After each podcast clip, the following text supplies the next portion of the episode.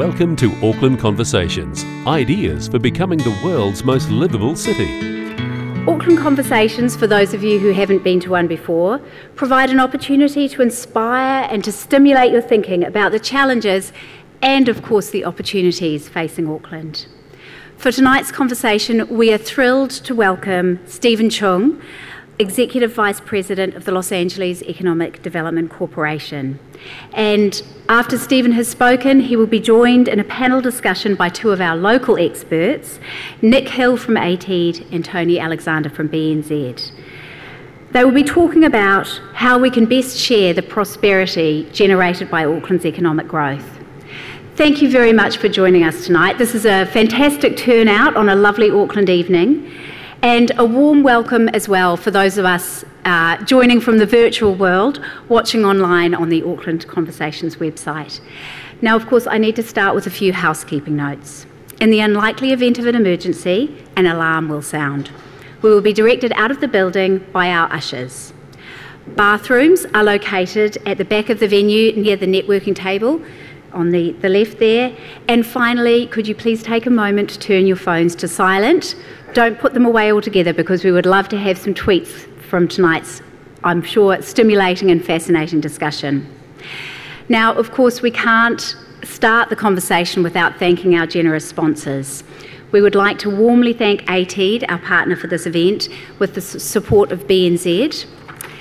And our thanks go also to our Auckland partner, Southbase Construction, our design partner, Resene, and all of our program supporters. Now, tonight's format will be a keynote speech from Stephen Chung, followed by the discussion with the panelists. But then it will be your turn. We would love to have your questions to get this conversation going. We'll be using the online tool Slido. Now, if you haven't come across it before and have a smartphone, please visit slido.com, enter the event code, which is hash prosperity, and simply type in your question. It's as easy as that. And you can submit your questions at any point during tonight's discussion. I will then be drawing from those questions to, to put to our panel. Alternatively, of course, if you're a little bit more analogue, you can just raise your hand when we come to the interactive Q&A session.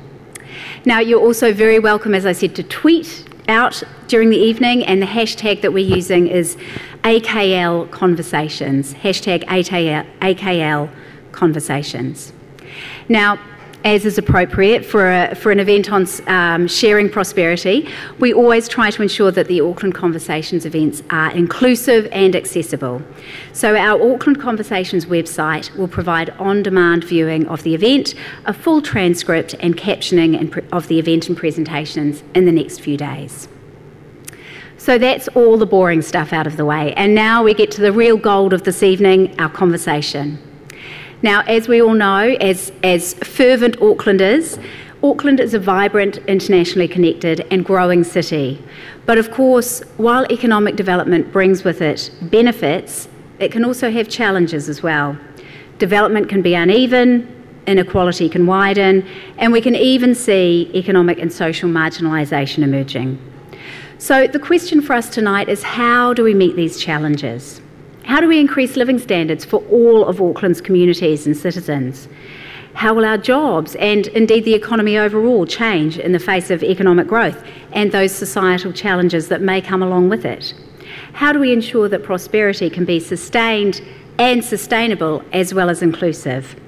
Now, these are some pretty weighty questions for a, a Tuesday evening in Auckland, um, but we're here tonight to start a conversation to try to find some answers. And we're very fortunate in launching that conversation to be able to hear from one of the great thought leaders in this space, um, as I mentioned, Stephen Chung. Now, Stephen is from our great sister city of Los Angeles, and he's, we're lucky that he's been in Auckland for the last couple of days for the Tripartite Alliance discussions, alongside, of course, his colleagues from Los Angeles, but also Guangzhou over the last couple of days.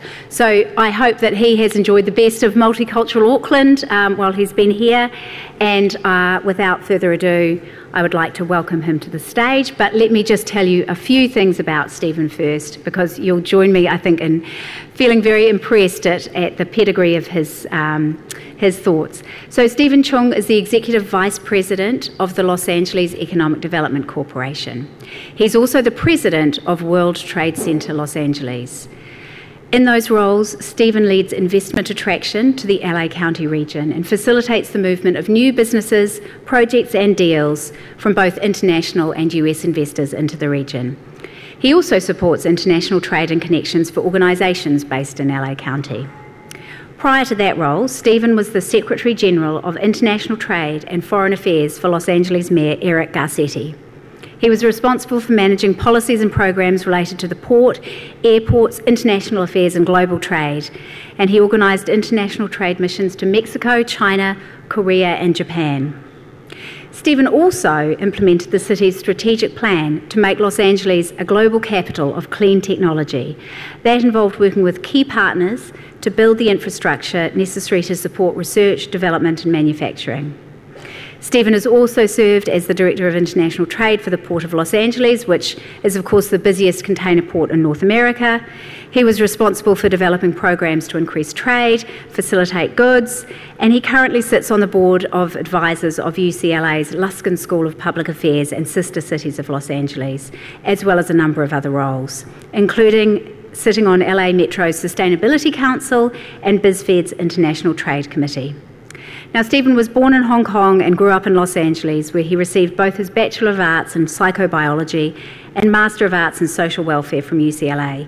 He is fluent in both Mandarin and Cantonese, and we are very lucky to have such a, a talented person with us tonight. Please join me in welcoming Stephen to the stage.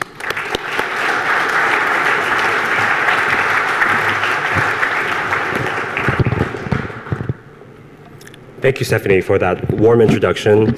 And thank you, Auckland uh, Council, for the invitation to be here in Auckland. It's been a wonderful experience being back in Auckland again. So, tonight, um, let's start by really becoming an Aucklander. So, tena koto, tena koto, tena koto katoa. No Los Angeles aho, ko chung te vano, ko Stephen aho, kanui te mihi kia koto, tena koto, tena koto, tena koto katoa. Kia ora. Tonight, we want to talk about economic growth in a global city and what that means for global cities like Los Angeles and Auckland. And when you look, look at economic opportunities and economic growth, sometimes it's not all just positive. It comes with sometimes disparity, socioeconomic uh, marginalization of certain industries and certain populations as well. What can we do as a metropolis and as a region to increase inclusive, inclusive growth and specifically how do we use innovation to address major issues and potentials like climate change, job creation, international business engagement, and homelessness. So I want to share and maybe overshare a little bit some of the things that we've done in Los Angeles to give you a bit of context and background. And we're going to be sharing a lot, actually, the good, the bad, and the ugly about Los Angeles so that we can really learn from each other and set the context for the conversation later on. And to do that, let me step back a little bit and really give you an, an, overview of Los Angeles because I think there's a lot of misconception about Los Angeles. And after that, I think we can really have a true conversation about what economic prosperity means for all of us. Now, many of you know Los Angeles is in California, but some of you don't know the size. So when I say Los Angeles, what, is this, what are some of the things that you guys think about immediately? From the audience, anybody? Hollywood. Usually, what we hear around the, the, the, world when I say, What do you think about Los Angeles? They say Hollywood, Hollywood, traffic, Hollywood. That's what they know about Los Angeles. But there's so much more, and today you're going to find out uh, a lot more about it. So, this is a ge- geography of Los Angeles. When you think of Los Angeles, you actually just think about Los Angeles City, which is the second largest city in the United States with about 4 million people living there. That's a dark green section right in the middle.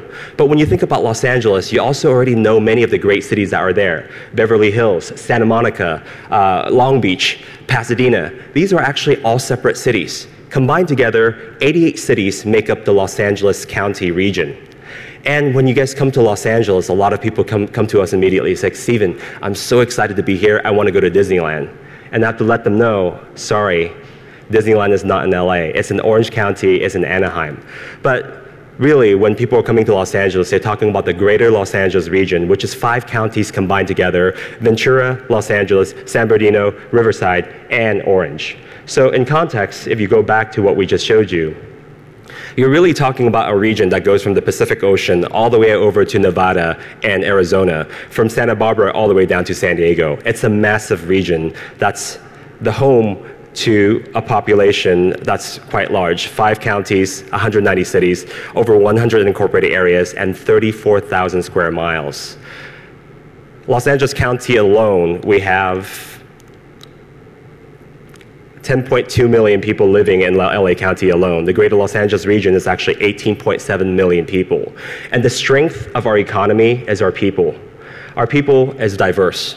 We have over 224 different languages spoken right in Los Angeles. And Los Angeles is known as the most diverse location in the history of humankind because you have all these nationalities combined together in one single location. So much so that all these countries are actually paying a lot of attention to Los Angeles. And this is key to Auckland later on as well. Uh, we have over 100 consulates located in Los Angeles, and this makes Los Angeles the world's third largest concentration of consulates after New York and after Hong Kong. Combined together, what you see is that the, this population, this map represents all the other states in the United States that have a smaller population than Los Angeles County. Only seven states, including California, have a bigger population than us. So Los Angeles is really the size of a small nation. In fact, if you look at our GDP last year, our GDP was $807 billion, Los Angeles County alone. So if we were a country, we would be the 19th or 20th largest economy in the world, larger than that of Belgium, Saudi Arabia, and many other countries. And if you combine the five counties together, our GDP is now at $1.2 trillion, tied with Mexico as the 15th largest economy in the world. We're not just any city, we're a mega region. And we're able to do so because of the infrastructure, industry, and the talent that we've created over the many centuries that we've been around. So let me talk about uh, a, couple of the industries that really make Los Angeles what, what, we are, and actually some of the shared issues and some of the shared um, potential that we have between Auckland and Los Angeles as well. Los Angeles um, has the number one and number two container ports in North America, the Port of Los Angeles and Port of Long Beach. Combined together, we move about 17.5 million TEUs. TEU stands for 20 foot equivalent units. These are the 20 foot boxes that you see out there. And Los Angeles, um, if you look at the World Port Ranking, combined together, we're actually uh, the ninth largest port complex in the world. And it's because not only of our geogra geographic position um, uh, in relations to Asia Pacific, but it's because we also have the infrastructure for it. We have over 100 trains that come in and out of Los Angeles every single day. We have over 1.5 billion square feet of warehouse and distribution space around 100 miles of the Los Angeles region, and we have over one uh, sorry, 10,000 trucks to move these cargo back and forth to uh, and from the distribution centers. So breaking down a little bit, if you look uh, at just the map, the top ports around the world, you'll see that China is dominating because as the manufacturing center in, of the world, really, for many years, um, they are producing a lot of the goods that we are consuming. And they use Los Angeles as a gateway because you can see how easy it is for them to get to Los Angeles than how easily it is to get to the rest of the United States. So like Auckland, Los Angeles is the gateway to their nation. The other thing about international trade you have to look at is also air cargo and air traffic as well. LAX is now the nation's number two airport. But the reason why we're number two is because some of the other airports are actually counting, they're double counting. When passengers get there, they transfer and they go to another location and they count that as well. If you look at just people getting on and off a plane, origin and destination, LA is now the number one origin and destination airport in the United States with over 87.5 million passengers a year, and they carry over $100 billion worth of goods coming into this region. You can see that we reach over 188 uh, different cities with over 130,000 uh, flights every year. So we really reach the rest of the world, and this is really important for international trade. Okay. I'm going to try there we go. Now, we're going to focus a little bit on the various industries that are in Los Angeles that make Los Angeles who we are. So first, tourism. Uh, related to um, uh, LAX, Los Angeles just reached a new milestone 50 million passengers, uh, 50 million visitors came to Los Angeles last year, and total, in total they spent about $24 billion to the local economy. And you can see China is a, a major player for us. Last year, 2017, uh, actually we went up in 2018 to 1.2 million. We're the first city in the United States that have over 1 million visitors coming from China. And Mexico is actually a much larger number uh, because of the proximity, but we actually count the overseas direct nonstop flight, and uh, we use the overseas as a measurement because we actually generate more economic impact when it's in the overseas flights. The second thing is a lot of people don't know, like I was mentioning before, people think of Los Angeles and they think of Hollywood, Hollywood, Hollywood, traffic, Hollywood. But we're actually also the number one manufacturing center in the United States with over 350,000 jobs. That's right, not Detroit, not the Rust Belt. Los Angeles has more manufacturing jobs than anywhere else in the United States. What do we manufacture? We manufacture a bit of everything, in fact. Uh, from aerospace and, uh, and, component parts, you have uh, automobiles uh, and automobile parts, and you have fabric. Um, in fact, uh, Los Angeles is actually the high-end denim manufacturer and designer of the world. So if you're buying your $300 jeans or $700 jeans, it's actually designed and manufactured in Los Angeles. The other thing is people think about entertainment in Hollywood, right? You guys mentioned Hollywood first. Hollywood is actually only our third largest industry. Traditionally, we have great um, companies like Warner Brothers or Disney. But right now we're seeing transformation. We're seeing a lot more digital media. So Amazon, Amazon Studios, Netflix, and also gaming and, and uh, esports are coming into Los Angeles strong. Activision Blizzard and Riot Games, Hulu, they're all coming into Los Angeles and creating a completely different paradigm that we've never seen before.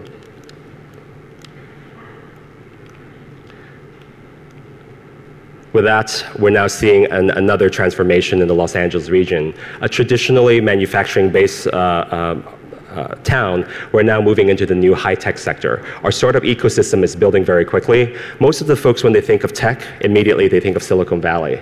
What if I told you that Los Angeles actually has more high-tech jobs than Silicon Valley? Now, Silicon Valley is uh, doing very well, but the thing is they're becoming so expensive. A lot of these companies and a lot of these venture capital groups are coming directly into Los Angeles. That's why our Silicon Beach area is growing very quickly with over 8,000 startups and over 200 uh, VC firms supported by Excel accelerators, incubators, and universities.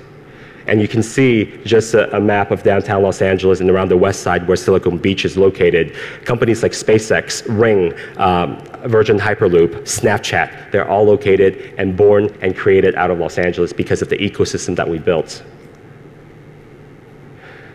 Besides some of the traditional industry, we're growing these new industry clusters, and it's becoming the future of what we need to look at when it comes to job creation. I'm going to highlight just about five of them. Clean technology. Los Angeles and California has been known around the world as having some of the most stringent, if not the most stringent environmental regulations in the world. Some companies feel that this is a detriment, but for us in Los Angeles, we embrace it. We actually created a brand new industry to drive new innovation and new technology to be developed in Los Angeles so that it can serve the needs of our region. Then we export these products internationally advanced transportation is much, much needed. As we mentioned, traffic is one of the huge, most important issues that we're facing. And we're not just going to sit there and be okay with it. In fact, last year, the County of Los Angeles passed a new tax, sales tax measure called Measure M, where we're going to be uh, doing a half penny sales tax for every transaction that goes through Los Angeles. So in the next 30, 40 years, we'll be collecting over $120 billion just on transportation project in Los Angeles County. This is the largest largest infrastructure and transportation project in the history of the United States that will be dedicated just to LA County. And let's be honest, most of these funds will be spent in the next nine years before we host our next 2028 Olympic Games. Los Angeles will be the home uh, to the 2028 Olympic Games. They will be hosting this Olympic Games for the third time.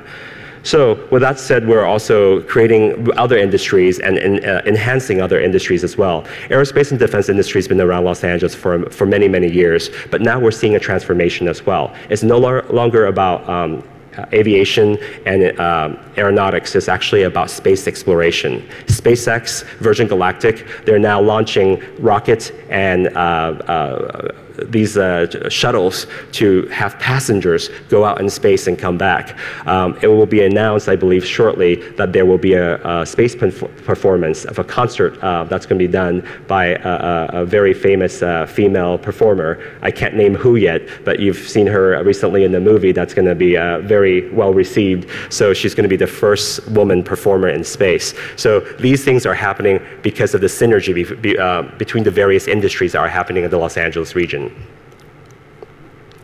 Bioscience, we have more bioscience jobs in Boston or San Diego. And high tech, as I was mentioning before, now we've overtaken uh, Boston or Silicon Valley as having more of these high tech jobs. Combined together, these industries are really supported because of our education institutions that have really created the talent that's necessary. Los Angeles is the only region in the United States to have three top 25 world ranking universities. Caltech is now the world's number one research university.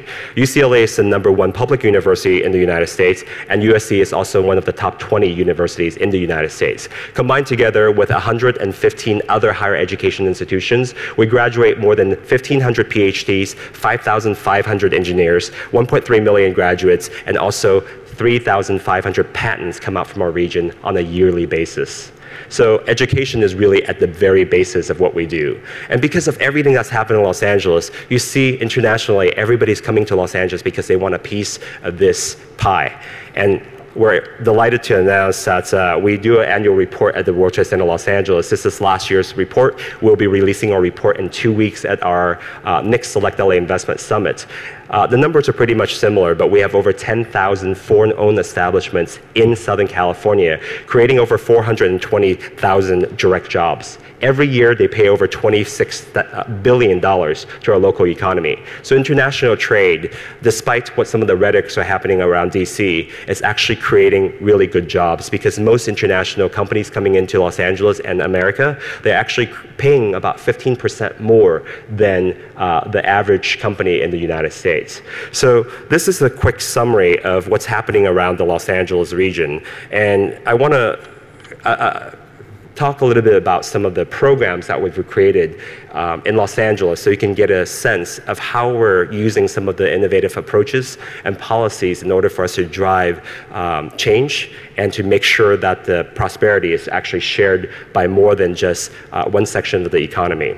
So when it comes to climate change, we're mentioning a couple of the major issues that we want to address. Climate change. In the United States, uh, President Trump walked away from the Paris Climate Agreement uh, very quickly after he took the presidency. Immediately afterwards, Los Angeles Mayor Eric Garcetti and California Governor Governor Brown both said, regardless of what the, uh, what's happening in D.C., California and Los Angeles will adhere to the uh, Paris Climate Agreement on our own.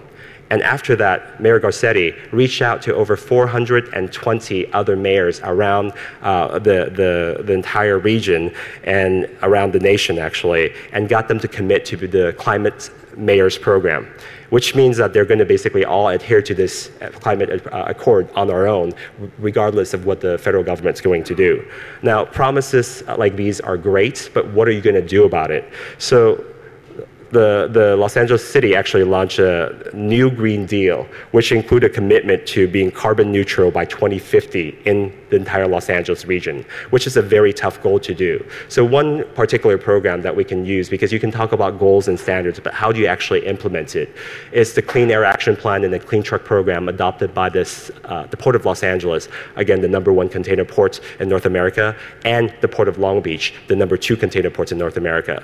That program, what it did is basically it incentivized private sector to get rid of their old dirty diesel trucks and replace them with cleaner trucks. And for every truck that you scrap, um, the, the Port of Los Angeles gave you a subsidy of $5,000 that they're going to destroy that truck so we know it's off the streets. Then they gave them $20,000 each to buy a brand new truck that's EPA compliant, Environmental Protection Agency compliant. So at that point, then you know that you're going to have a fleet of new trucks that are going to be emitting less pollution.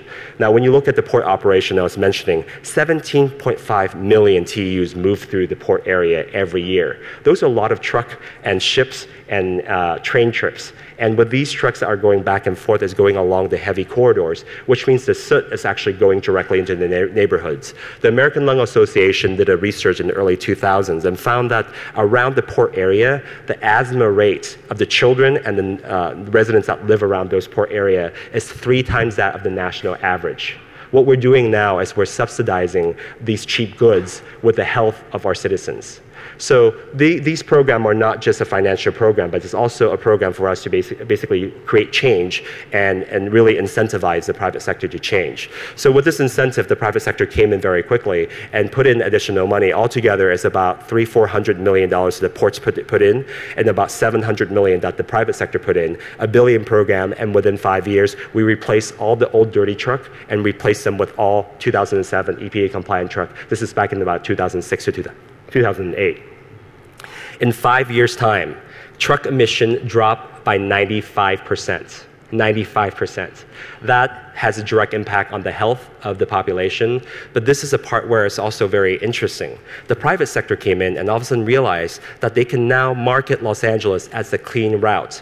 Walmart, Target can basically say, if you use the Port of Los Angeles and Port of Long Beach, you're now able to basically uh, uh, propose this to the eco-conscious uh, consumers that want to use a clean route. So now it's now becoming the preferred way uh, to ship your goods, and we're getting more market share. So it became a win-win situation that originally can be a, a really dangerous situation for some. So that's the environmental side. Job creation. Job creation is a huge issue as we're dealing with artificial intelligence, with automation, replacing some of the traditional jobs that we have. What we want to do is create ecosystems. So the Los Angeles City and Los Angeles County, what they did is they look at um, surplus property that they have that they weren't using anymore, uh, building a space and then leasing it out for a dollar a year to nonprofits that basically create an incubation system that supports clean technology or bioscience, industries that we know will pay a lot more money. With that, they also work with the community college districts and local education institution to do a workforce education program to help the next generation of children learning how to enter this market, they get their internship, then later on they'll have a full uh, full-time job after they graduate from that program. So those are the programs that we're creating and working in partnership with public and private sectors as well. International business engagements is another area that we really want to focus on, and I really want to highlight the Tripartite Economic Alliance that started uh, really six years ago, and this is our fifth year doing the uh, tripartites, and this year we're here in Los Angeles. So we want to thank our friends at ATEED to really be this partner and this stimulus to bring Los Angeles and Guangzhou companies and companies from around the world to really look at what's here in Auckland and what are the potential for this business opportunities. We use a sister city agreement that's been uh, going on for a very long time and added an economic component to it.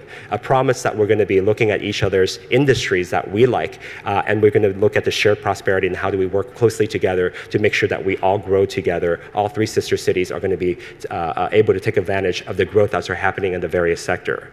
And finally, as I'm talking about these macro level, and it all sounds good and it, it sounds wonderful that we're able to address so many issues. But I mentioned to you, I'm going to give you the good, the bad, and the ugly of Los Angeles and some of the things that we did. The reality is that we're not able to address this, these issues for everybody. There are folks that are disenfranchised, they're underserved population, and their results are quite different as I was telling you the number one status for all these major things that we're doing in Los Angeles, did you know Los Angeles is also the number one homeless capital in the United States? We have over 50,000 homeless individuals any given day in Los Angeles. 50,000. That's the size of a city. And these are the issues that we can't just solve overnight. And so the city and the county passed a new measure to put in a billion dollars to address this issue. A billion dollars is a drop in the bucket to be able to solve this issue. It needs to be a comprehensive approach. That's why we're working with nonprofit sectors to do a wraparound service to provide mental health job training, drug counseling, and a number of different supportive services to really help transition. But it comes from also the lack of housing and the increased price of housing that's happening around Los Angeles. And we're facing some of the other, what some of the other cities are facing, like San Francisco. And I think these lessons can be shared, and I think there are a lot of similarities between what happened to Los Angeles and what's happening in Auckland. What we want to do is we want to share these information with our partners so that you can learn from us and you can leapfrog over some of the mistakes that we've made. But I think talking about this is fantastic from a very high macro level, but I think what needs to happen is actually to get a better understanding from a micro level, because you need to know what happens to individuals and how these policies impact them. So, to the point I was talking about, about oversharing a little bit, I'm going to share a little bit about my story and my background, and one of the, the millions of stories that you see in Los Angeles that gives you a good example of what Los Angeles truly is and the potential for these policies. So, as Stephanie was saying earlier, I was born in Hong Kong. I immigrated to uh, the United States when I was about eight years old. We came from a middle class family. My father owned an import export uh, company and also a film co- production company in Hong Kong. So when we moved to the United States, we're comfortable. We're you know uh, in the middle class, so we lived in a middle class house in a middle class neighborhood. But it was very difficult as a Chinese immigrant um, that couldn't speak a lick of English to go into a new school and a new environment. I remember I thought the word thank you was one word, so I go around for an entire year saying thank you, you to everybody before someone corrected me after a year. And the other thing is, my teacher would call me uh, Stefan because the, the way I, I, pronounce, I spell my name. And I was too shy to correct her until the end of my first year to let her know that my name is actually Stephen. She was mortified. But you know, these are the, some of the challenges as an immigrant child that come to this region they have to adjust to. My school district was very kind. They saw that I was struggling with English, so they hired a Chinese tutor for me. And because um, the school didn't really know how to deal with uh, immigrants at that point, uh, I was one of three Chinese families in the neighborhood. So they got me a, a tutor, and this tutor showed up, and she looked at me, and she spoke Mandarin. I was born in Hong Kong, I only spoke Cantonese. She was from Taiwan the school district didn't know the difference between Chinese people. With their good intention, uh, and inadvertently, they created even more of a barrier for me. So my second language is actually not English, it's Mandarin. I was a bitter child that I have to learn another language before learning English. But now I'm very thankful because now I have another language in my pocket that I can communicate with the second largest economy in the world. But that was already difficult in terms of just a transition being a, an Asian American living in the United States. And even in Los Angeles, I face discrimination and racism that really we shouldn't be facing. But what was really also challenging was that we're known as what they're called astronaut kids. My father was going back and forth between Hong Kong and the United States doing business while we stayed there. But over time, we start noticing my father coming back less and less. So my mother decided to surprise him in Hong Kong. And she got the surprise because she found out he had another family. My mother asked him to choose, and he chose, but he chose the other family. So, out of nowhere, from a middle class family, we became uh, a family of a single uh, mother, monolingual single mother with three children. She couldn't afford to basically pay the mortgage.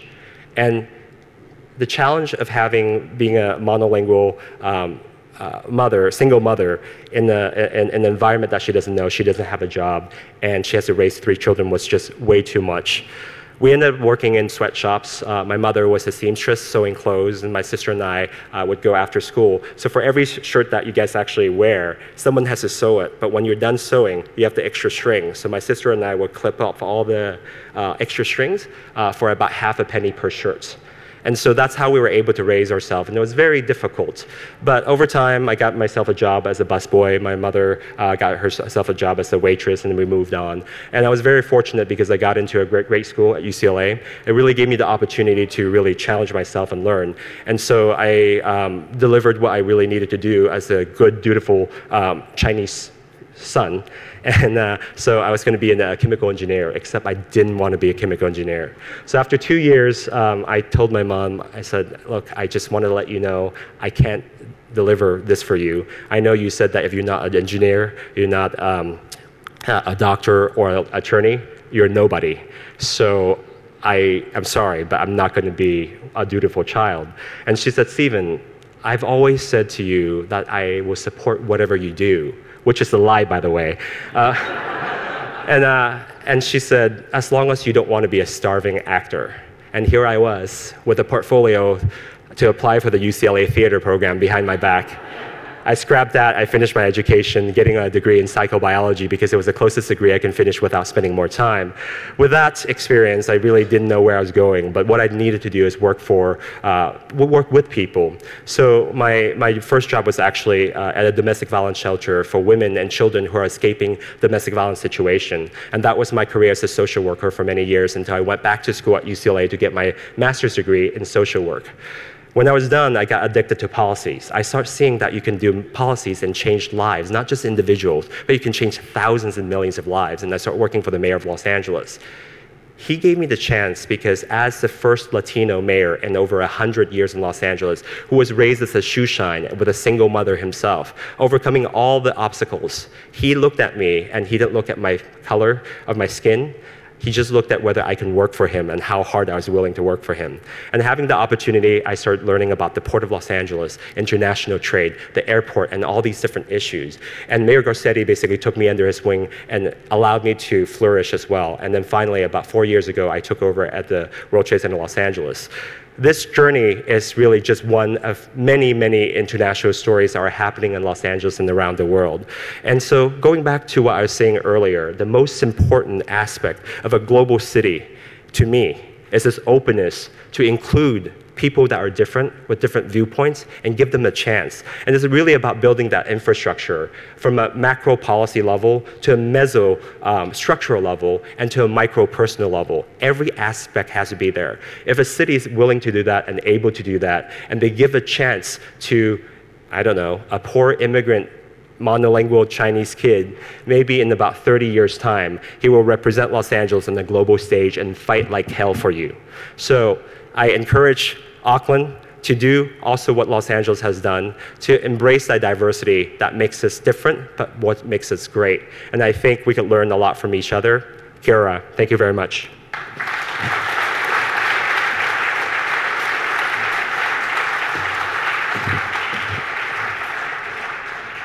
Well, thank you so much, Stephen. That was a, an inspiring, uh, you know, tribute to, to the city of Los Angeles and the county of Los Angeles. Um, we're going to give Stephen a few moments to catch his breath now while I invite our panel up to the stage. Um, we are going to have our two Auckland experts, um, and then Stephen can join as well. So, First of all, uh, to my right, we have Tony Alexander, who I'm sure many of you will know from media appearances and other, other um, outreach that he's done. He is the chief economist of the Bank of New Zealand, one of our kind supporters this evening. And next to him, another face I'm sure you will all have seen before, Nick Hill, the Chief Executive of Auckland Tourism, Events and Economic Development and of course Stephen uh, last but not least on stage there. So I thought we could start our conversation off with a couple of questions to our, our panellists um, and just see where it goes from there. But just a reminder, we would love to have your questions as well. Please do go to slido.com um, to put your questions excuse me, into, into that device. We would love to hear your uh, tricky questions for our panellists. So Let's start with, with those panellists. Tony, uh, I'm going to start with you first. Uh, I have a question here for you about something that I know is very close to your heart, um, which is about house prices. And I'm sure, being Aucklanders, we're all fascinated by what Tony will have to say to this question. Tony, is it reasonable for people to think that house prices relative to incomes in Auckland will go back to where they were pre global financial crisis?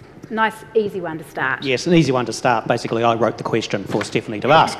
Um, for those of you who don't know me, uh, I'm the economist who had the different view from all the other economists on the Auckland housing market, mainly from sort of 2008, but especially from about 2011, 2012. People could see prices were rising and were saying some people are hurt by these prices rising, the rental yields are going down, uh, prices should go down, and therefore they uh, will go down. And I said, well, go back and do your basic economic analysis of looking at the growth growth and supply of housing, which in 2011 was at the lowest uh, uh, level of production of houses in Auckland uh, nationwide, in fact, since the 1960s, and look at the growth in the population, which of course has accelerated tremendously um, over the past four to five years.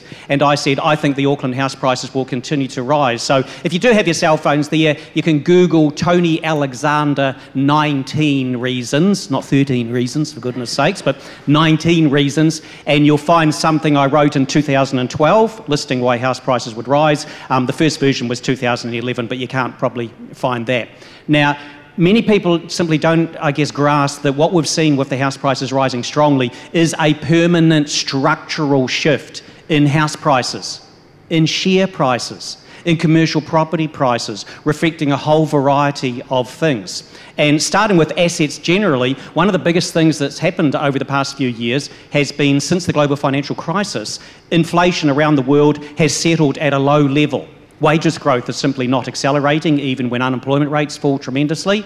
We have had the interest rates, therefore, turning out to be much lower than people were thinking. And while one might think it's good that a young person going out now and can come to the BNZ and get a three year fixed rate special deal, 3.89% just for you um, at the moment, and that's surely good compared with the 18.5% I paid back in uh, 1987, I was better off back then than the low interest rate environment now because the low interest rates have been factored into the higher prices of all assets around the world, basically. And it's not just from the borrower point of view, it's from the investor's point of view. If you can't get yourself a decent yield any longer in bank term deposits or government bond yields, people have gone into these other assets, such as the shares, commercial property, and residential property um, as well. And it does not look likely at all that inflation is going to bump back up. The period from 1973, first oil price crisis, to 2007, the onset and after that of the uh, global financial crisis, that was the aberration of high and variable inflation, high and variable interest rates. We're now back in the 1100s, the 1560s, of sustained low inflation and low interest rates. But there's more than that which explains the rise in house prices. These days, if you're buying a house, you always say you need two incomes to afford a house. Well, 40 or 50 years ago, there was only one income bidding at the auction for a house. And the first families that had the partner also go out and enter the workforce, they could buy a better house. And so, over the past four to five decades, the price of houses has gone structurally upward to reflect the fact that there are two people's incomes coming into the household who can afford to pay a house. These days, you buy a house, the toilet is on the inside. Previously, it was not necessarily. There's more than one bathroom. You have to meet energy efficiency standards, uh, seismic standards, consenting fees need to be paid, developers' fees, hefty inspection fees, uh, uh, materials need to be tested, etc. We have an ageing population, and the older the population, the more houses you actually need for that number of people. Older people are divorcing later in life, and if you're 60 and you get divorced, you're probably not going to go flatting you're going to maybe still want your, your, your own house. In the late 1980s, we saw a change in New Zealand's migration rules uh, away from source country to what skills, what education, etc., can you offer. And we've seen a permanent change in New Zealand's net migration flows. Now, this is a big one, and it's hugely relevant to Auckland in particular, because Auckland gets about a net 60%, maybe 55% of the migration flow in and out um, of New Zealand. And if you go back to the 10 years leading up to 1988, mm, uh, um, on average, each year in New Zealand, we lost 16,000 people. The 10 years to 1998, we gained about 9,000. 10 years to 2008, we gained about 11,000 people per annum. In the 10 years to 2018, on average, we gained 29,000 people, and we gained a net 56,000 people in the year to March of this year. And over the past four years, Auckland's population has grown about 11%, rest New Zealand about 7%. And it is to Auckland that the migrants tend to come, and the young people tend to stay as well. I've actually got a list of 13 reasons here as to why their prices have sort of structurally uh, gone up, I, I sometimes go through. But the upshot is I don't see the migration flows reversing. I don't see suddenly the interest rates rising by 5 or um, 6%. I don't see uh, older people deciding, let's stick together even though we hate each other's guts and we'll stay in this one house. And I haven't even mentioned Airbnb and the houses taken out of the market for that. So this is a permanent repricing of the housing market. And what do I think happens now, just in case that's what people are interested in? Auckland, you're flat. You've been flat for two years. You probably stay flat for another two to four. And then the simple pressure of population growth exceeding what is accelerated growth in house construction will eventually push the prices up for a bit further. But for the moment, the market is flat and it's going to stay that way for a while.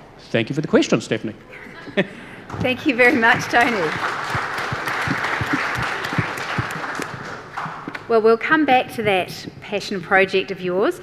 Um, but before we do that, I'd like to hear from our other panellist, Nick Hill.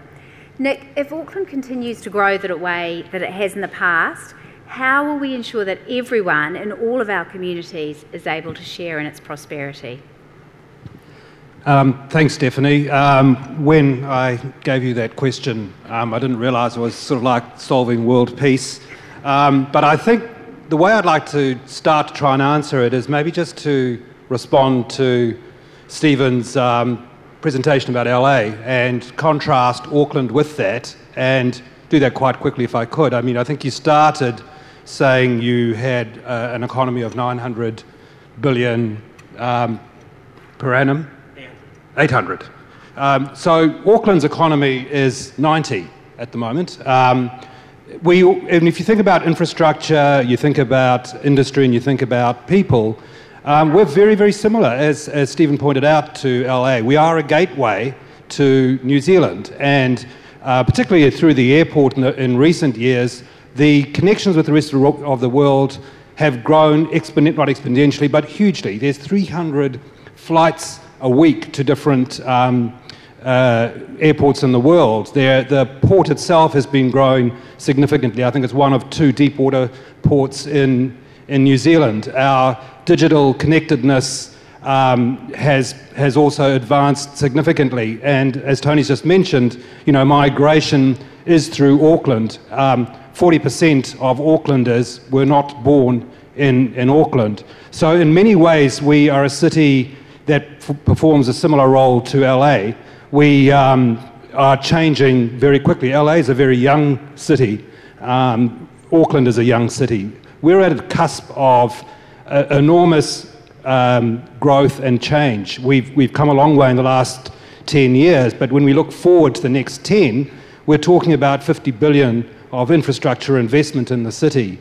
And when you layer over the migration patterns, you layer over the impact of technology, uh, and the future of work, we're going to look extremely different in 10 years' time. In terms of industry structure, also similar to LA, um, there, there is a large amount of manufacturing in Auckland, food and beverage, for example. A, a large part of New Zealand's food and beverage manufacturing actually happens in Auckland. Uh, so too, um, our screen sector.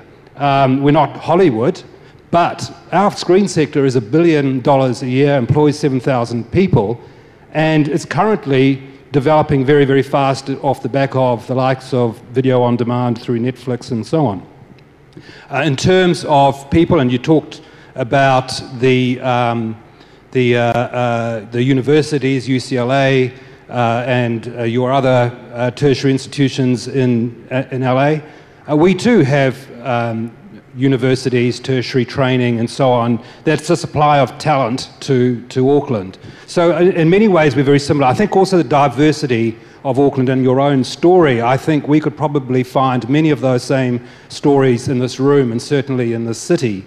Uh, I think uh, some learned journal recently described uh, or found Auckland was the fourth most diverse city in the world. We, we have an incredibly diverse population. I think one thing um, where we, may, we differ from uh, LA, I, I, think, is that we um, have a, an issue around scale and distance. I mean, it's not a, this is not um, uh, new or profound, we all know this, but it does mean we, as a, as a city and the markets that we operate in New Zealand, um, are a lot smaller, and that has consequences. We are not, we cannot be as dynamic. We cannot specialize and, and build um, industries out of Auckland in the way that perhaps you can in LA. So that scale advantage is challenging for us. I think with our markets, and I think you look at the construction sector, for example, uh, it, in many ways it's a model that's broken, but partly that's a function of being a small country and how you manage risk and with the fact that we load liability onto our councils, who then have high, high standards. They, those standards then exclude people. We have a small building materials industry of two dominant players, and suddenly our cost structures are enormously high compared to our neighbours in Australia. So the size and scale of New Zealand is different. I think one great strength we have in New Zealand, and it's become really apparent uh, uh, just in the last couple of days as we've hosted tripartite um, with guests from LA and from Guangzhou in China.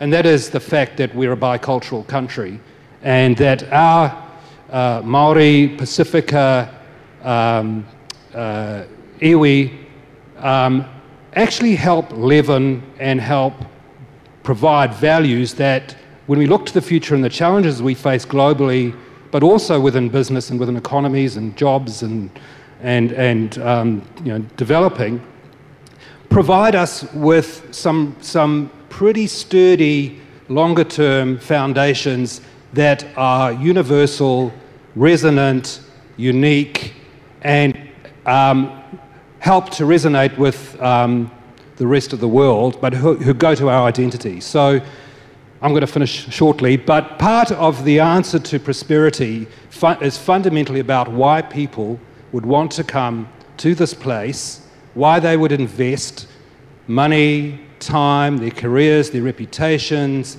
bring their children up here, develop businesses. Why would you do that? And it's answering that question that I think um, will help guide us to, to you know, the, the creating prosperity and, and sharing it more widely within the city. Thank you so much, Nick. Well, I have a, a, couple of questions that have come out of these three fantastic sets of remarks today, if I may.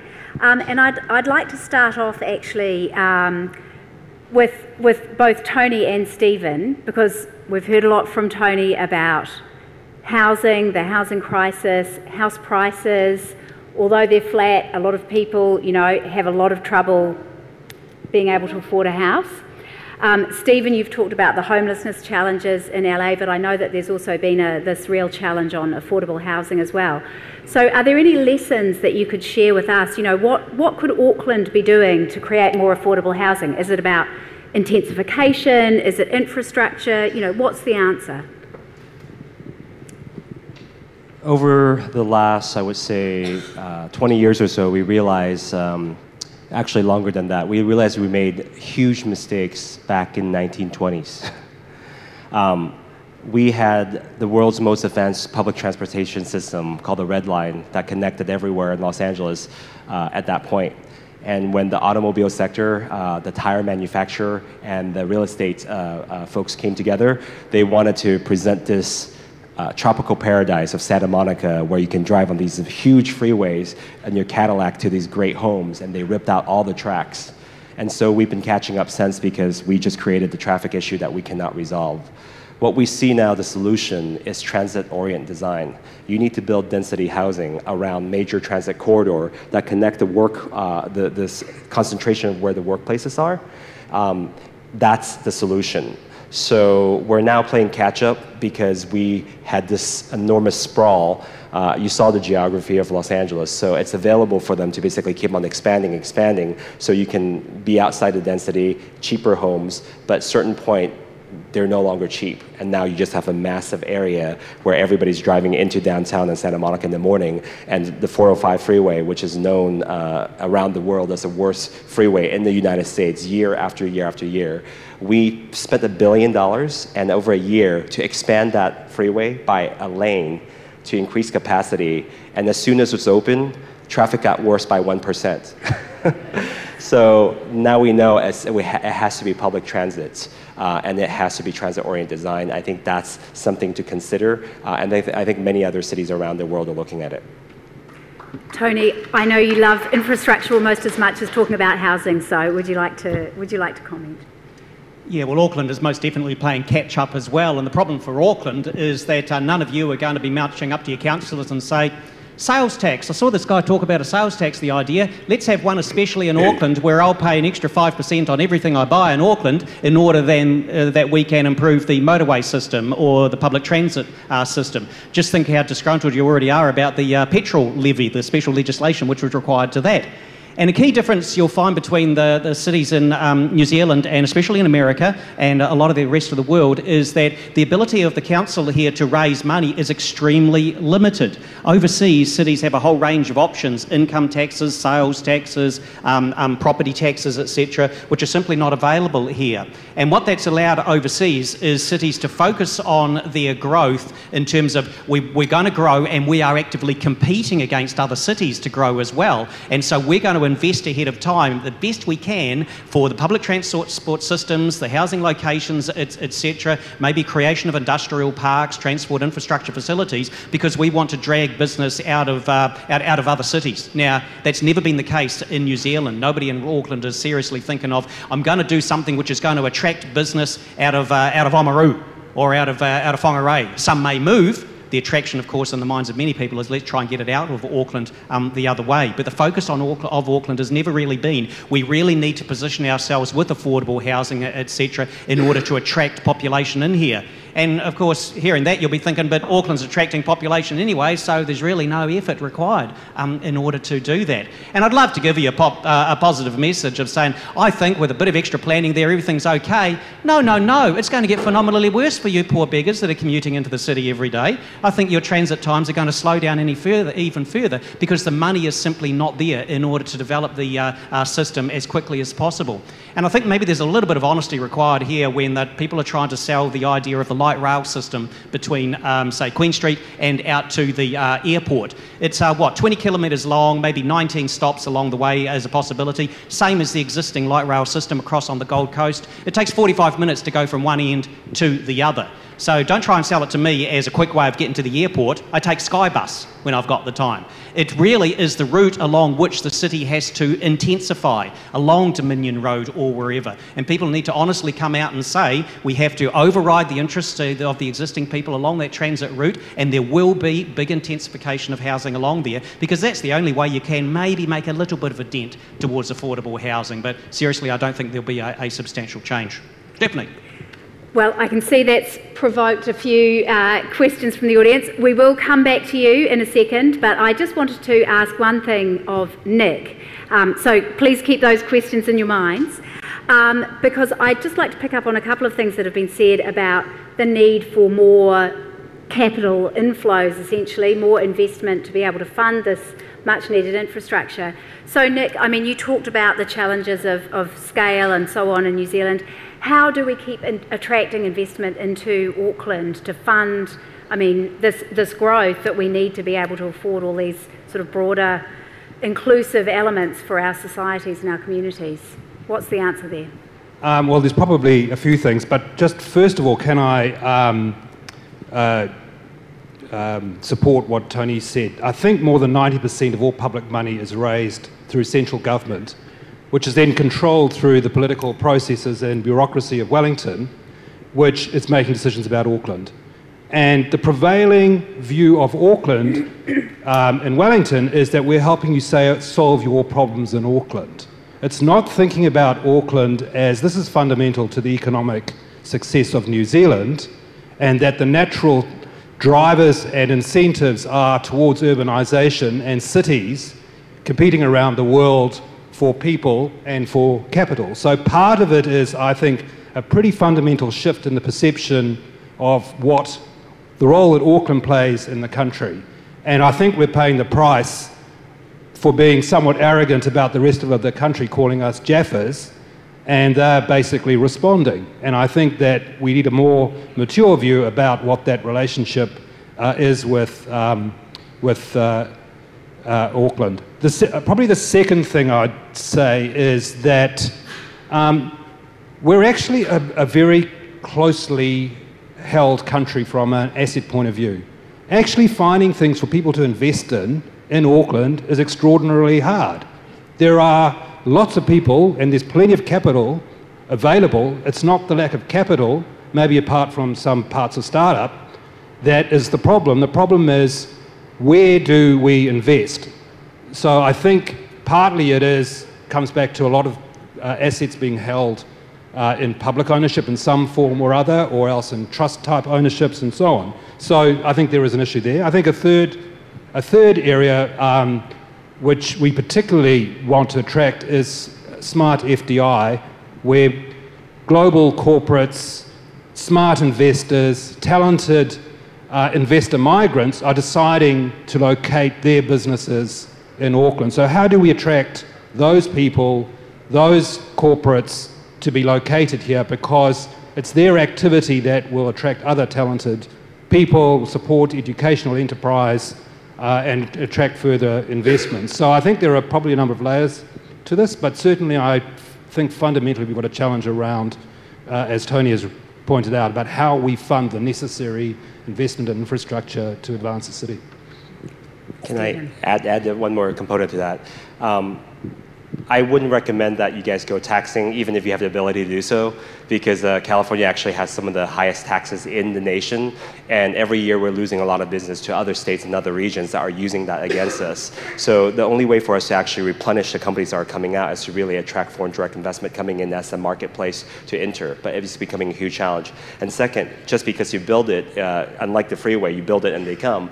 We build the public transit, and we spent um, billions of dollars on the light rail from um, downtown to Santa Monica to the beach, uh, the ridership was actually not as high as we expected because just because you build one line, it still doesn't solve the entire issue. So until the whole system is done, we're not going to see that improvement. And so traffic is still bad and people are impatient with the progress. So although I gave you the, the rosy picture, again, I promised you the good, the bad, and the ugly, it's not as simple as simply taxing yourself. And even if you, you could, you might not want to.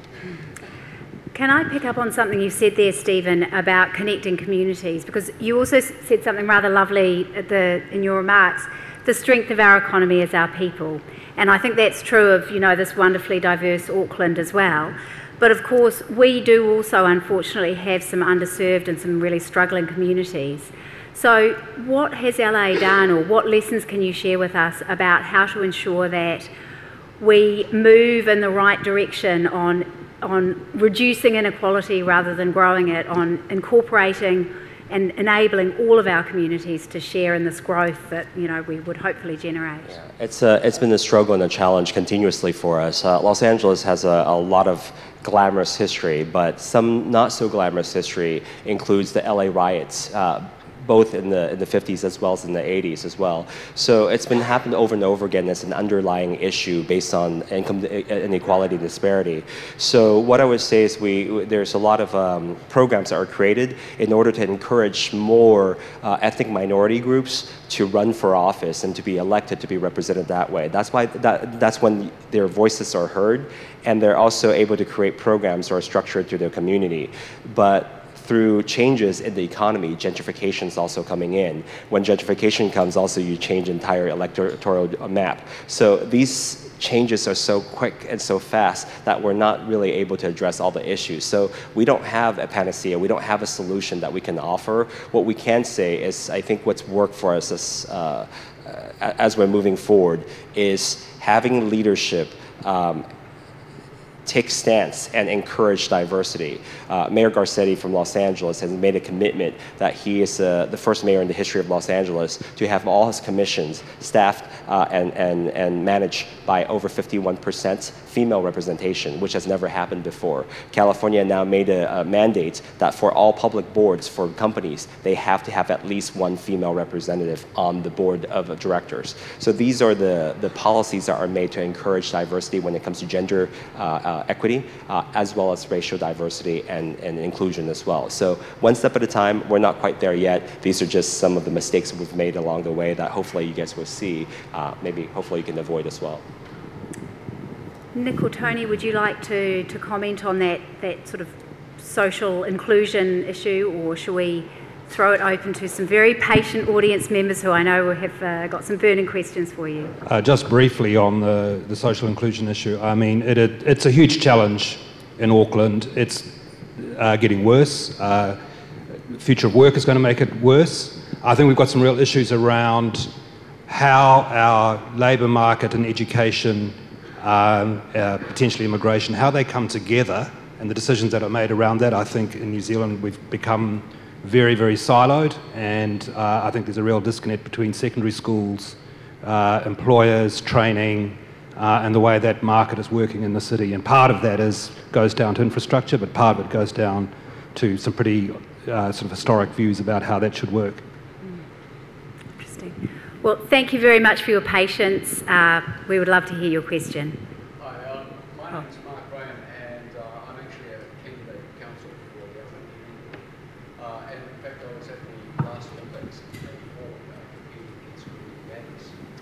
But my question uh, actually comes, oh, great.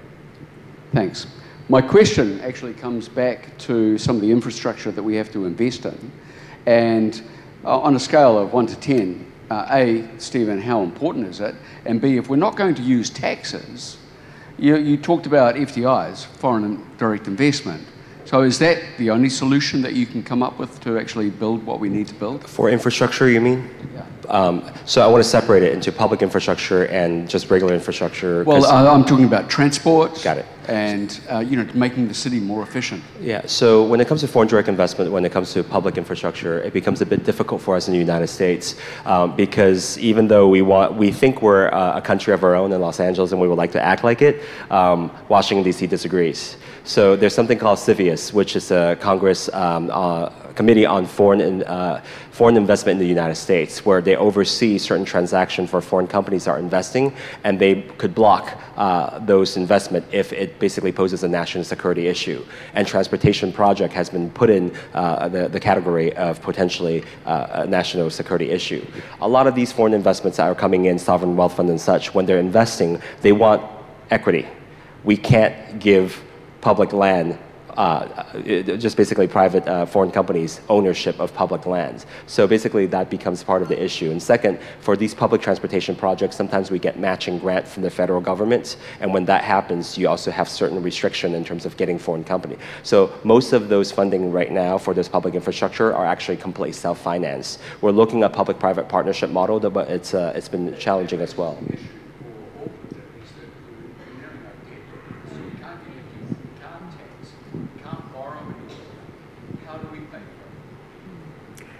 Well, we, we might move on if you don't mind, but I'm sure Stephen would, would be happy to engage afterwards. Thank you for, for waiting. Uh, Tēnā koutou katoa. Um, I'm actually a UCLA graduate who's been living in yeah I've been living and working in Auckland for 13 years, and raising my children in hopefully a prosperous city. Um, my question is, we have this saying of kaitiakitanga, which is um, guardianship, and I teach in schools now. I graduated from the University of Auckland as a teacher, and my question is regarding your incentives to private partnerships. So, when you made that carbon neutral move, what were your relationships to the national government and to the local Los Angeles government to make that push um, to incentivize private business to work with city to have the carbon neutral cars and have such a successful experience? It was, uh, again, I summarized everything the good, the bad, and ugly. It wasn't as smooth as I, I, talked about. Actually, there was a lawsuit by the American Trucking Association that didn't agree with what we tried to do. It went all the way to Supreme Court.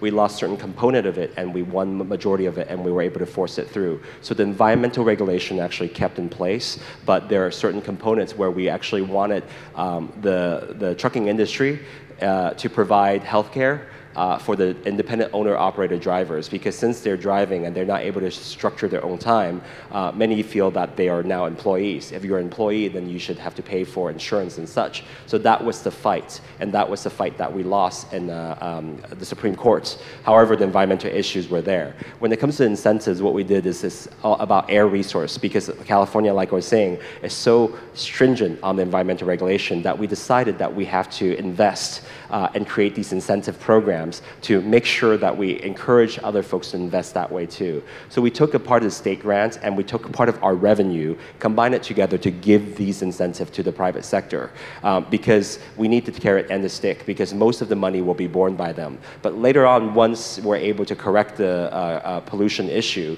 and we're able to smooth out the process, we know that we're going to have increased capacity.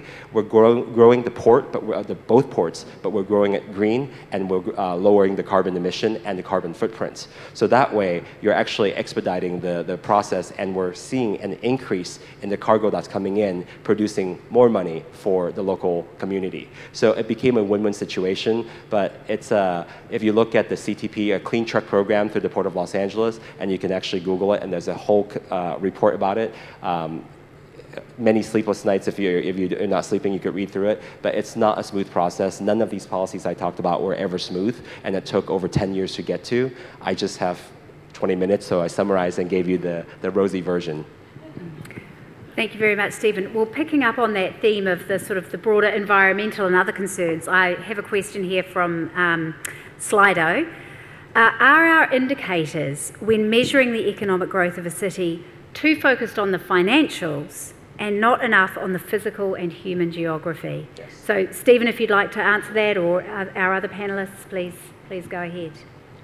Um, we agree completely. It can't just be the financial aspect because if you uh, address only one issue, eventually it's gonna the, the, the problems are gonna surface in another way. And that's why we had enough experience to, to understand that you have to really have a holistic and comprehensive solution. And because of that, we actually have a lot of regulations within the Los Angeles region in California that people feel are too onerous, and that's actually chasing some of the businesses away. And many businesses are saying it's too punitive. So it's never uh, um, a win-win situation for us in many ways.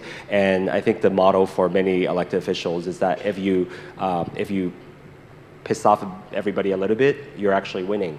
if every, you know, if only one party is happy, you know you have other par parties that are going to be very unhappy with you. So um, we, what we do is when we look at any project development, you actually have to have a community uh, component to it. And we have systems in place where have neighborhood councils where if a project's going to go through, you should get the uh, community's engagement and their approval before going forward to city council. So there are multiple steps that are in place. That makes the process extremely long and expensive. And that's one of the reasons that we're not able to get development as quickly as possible to create the housing uh, uh solution that we want. However, you know, it's a catch-22 situation. So we're really doing a good job because a lot of people are angry with the city.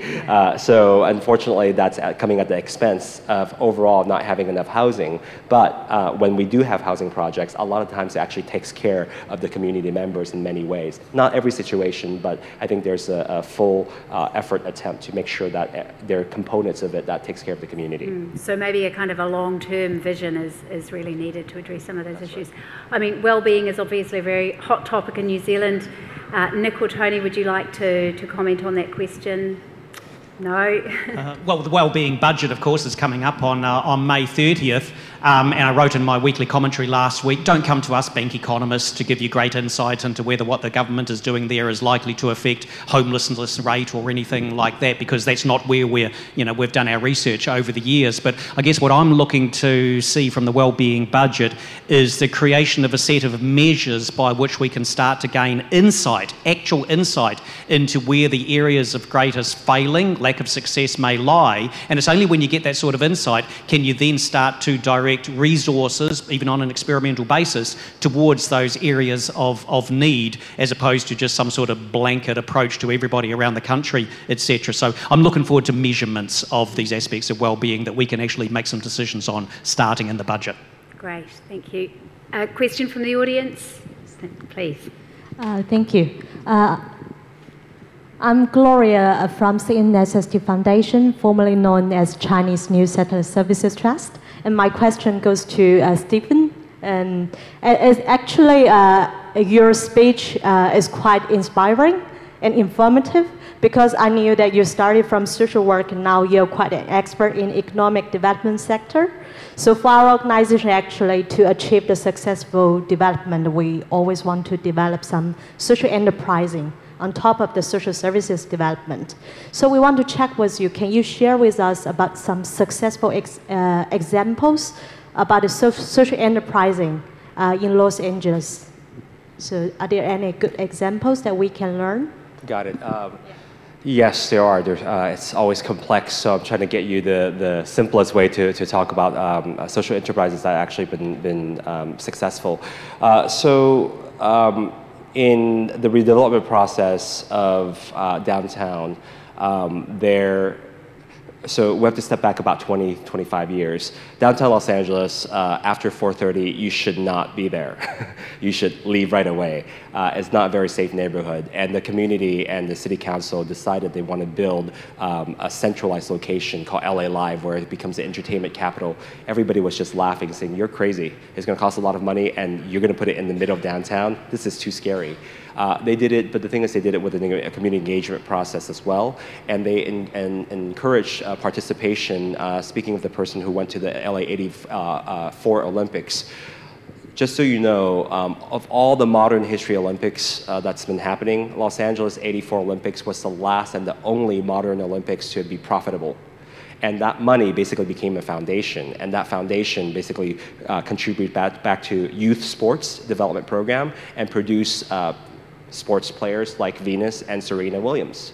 So this foundation and the, their, their efforts actually partnered with the development of the downtown area to make sure that there's access um, as they're developing. Some of the money goes back into the community so that they can feed into various programs with the community. So it's a long, complex process, but what they did is these um, uh, uh, major devel developers are working with local foundations and local uh, partners and found them early on so that when they're proposing the project to city council as a full package, when we're developing this land and we're working on these projects, we're not only benefiting us, but their workforce development training program plus community benefits, uh, benefits uh, program for children and youth. So that way it becomes a community approach. Um, it doesn't satisfy everybody because some folks are very angry about the development of more traffic in the region.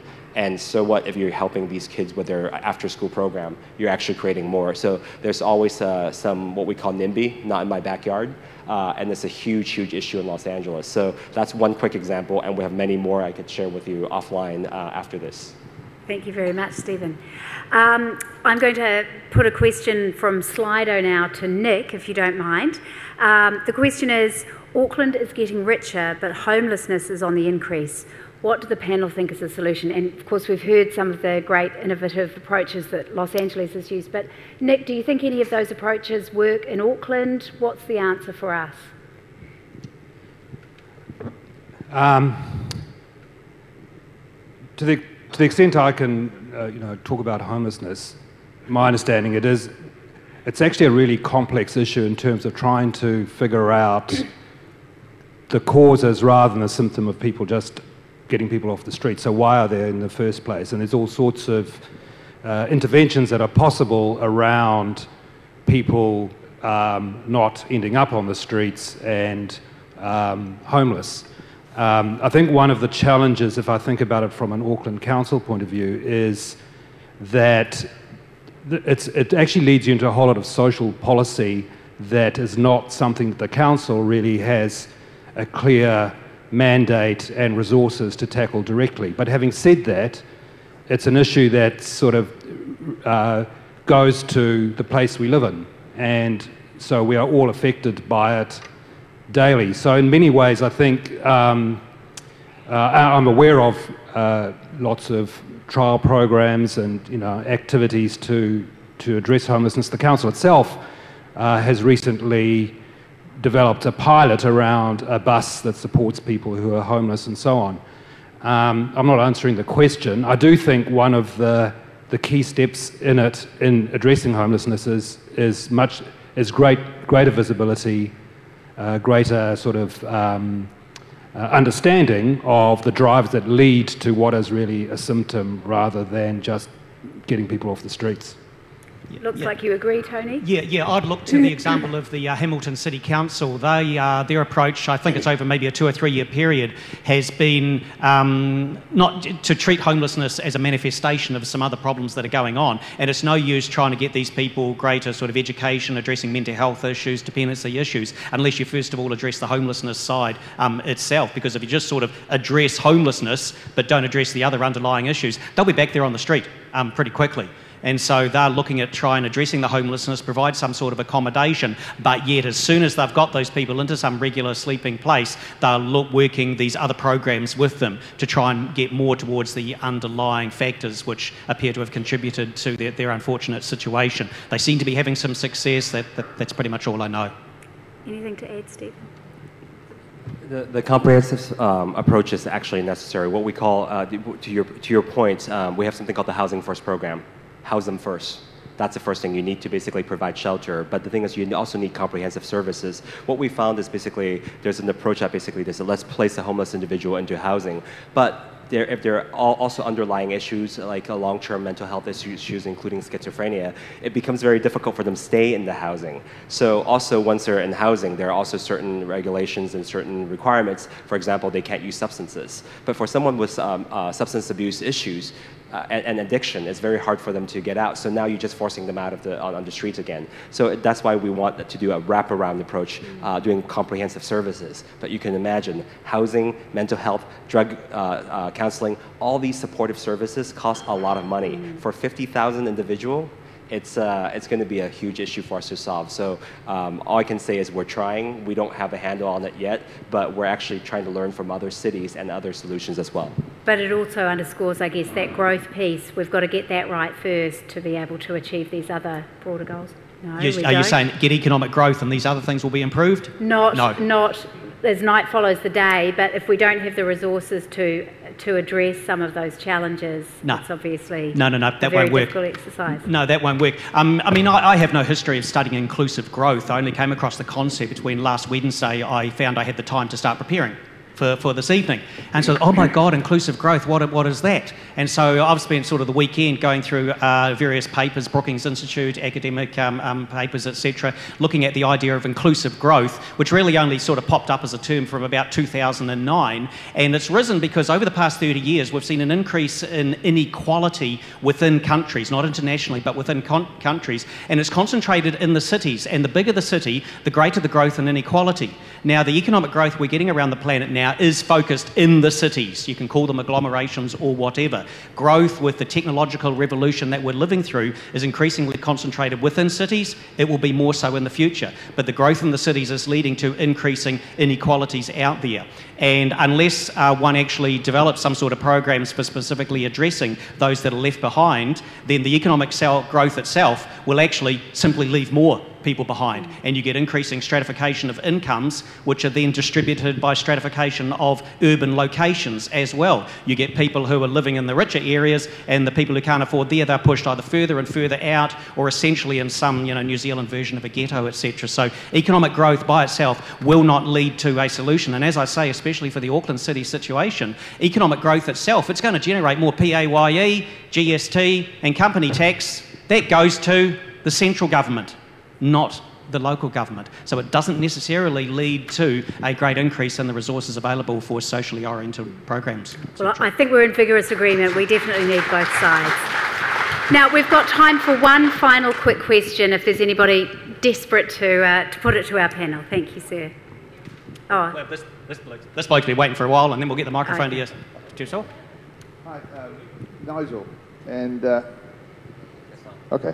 Yeah, Nigel. And um, I am uh, an employee in a company of 500 people here in Auckland, and which proudly says there are at least 40 nationalities in that uh, company. So I understand a little bit about diversity. I've been to Los Angeles 1971 and many times since. Lived in Auckland for the last 40 years. I have seen the enormous growth in both cities. I agree entirely what Stephen has said about um, what is happening here, Auckland being a kind of a mirror of Los Angeles, but smaller. But of all those slides, Stephen, that I saw, the one that sort of concerned me most was the one of the entire country. You showed on the west corner or the west side was Los Angeles, big, dark space. Then almost all of the rest of the country to the east is almost empty. Um, and my question is, do you think you need to bring the rest of the country along with the Los Angeles story? Um, are you doing anything about bringing the rest of the country along with the Los Angeles story? Do you think it's necessary to do that? We would love to lead by example. Um, I think DC needs to bring the rest of the United States together and unite us. Uh, so I, what we can do is because we don't have the jurisdiction to, to mandate and, and lecture other states and other regions, um, they all have their own unique uh, individuality, and that's why we respect, respect them. What we're trying to do is show that our way uh, of inclusivity and working together and embracing diversity is actually helping our economy grow. And we want to share that pie with everybody else because a lot of times LA might not be the right region for them. They actually need to reach a Chicago market. They actually need to reach a Kentucky market. So please go there. But sometimes they are facing issues. Uh, I was working with a, uh, an investor, um, and they brought their company into another state. I'm not going to name which state. And they also have uh, an open carry rule, which means they can carry their gun. Um, this family moved there uh, with their company. Uh, they sent me a picture because uh, apparently this grocery store where this person didn't like the look of immigrants in their neighborhood. So he flashed his gun uh, with, with the wife and, and the young child there. So they were so nervous that they decided to quit that company and um, move to Los Angeles. so I think uh, uh, it's a lesson learned is that basically uh, some, sometimes um, with immigrant population coming in and for Los Angeles with embracing it because we're an immigrant uh, region but some other regions are not quite there yet, and we can't force them to. So we're showing them the way, but now they're looking at, a lot of folks are looking at us like we're the, the elite of the East and West Coast, and they can't relate to us. Um, I don't agree with that. I think we, we can be one, but it's just we need to communicate effectively, but sometimes, let's be honest, we can be a bit smug. So um, it, it, comes off uh, uh, rubbing off the wrong way with some of the other countries. But I think overall, uh, Los Angeles would love to work very closely with the rest of the United States that we can share that prosperity with everybody else. Well, thanks so much. Sadly, we have run out of time for more questions, but I'm sure we could we could be here all night with these three fantastic speakers. I think we've heard a lot tonight about the importance of embracing diversity, of trying to ensure um, that we bring all of our communities along with us, the importance in particular of infrastructure, I think, has been a theme that we've heard all the way through the, the comments tonight. Um, and as part of that picture, of course, we need to generate the right sort of investment, whether locally or, or from overseas. So it's been a fantastic discussion, and um, I'd like to thank our three panelists, and in, in particular Stephen for his great keynote address. Um, could you please join me in thanking Stephen Cheung, Nick Hill, and Tony Alexander?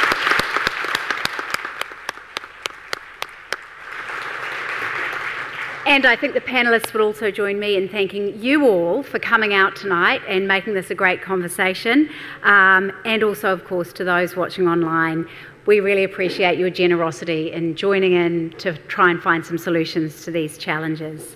Now, our next Auckland Conversations will be on making Auckland an age friendly city. Bit of a change of pace there. Um, so, if you'd like to come along, we would love to welcome you there. It will be happening on the 13th of June at the Crowne Plaza. And if you'd like more information about that or any other upcoming Auckland Council events, please go to the Auckland Conversations website. And meanwhile, um, Naomi thank you so much for coming tonight and enjoy the rest of your evening. You've been listening to the podcast of Auckland Conversations, brought to you by Auckland Council and our sponsors Jib and Resene. For more information, visit our website conversations.aucklandcouncil.govt.nz. Auckland Conversations is proudly produced by Tandem Studios.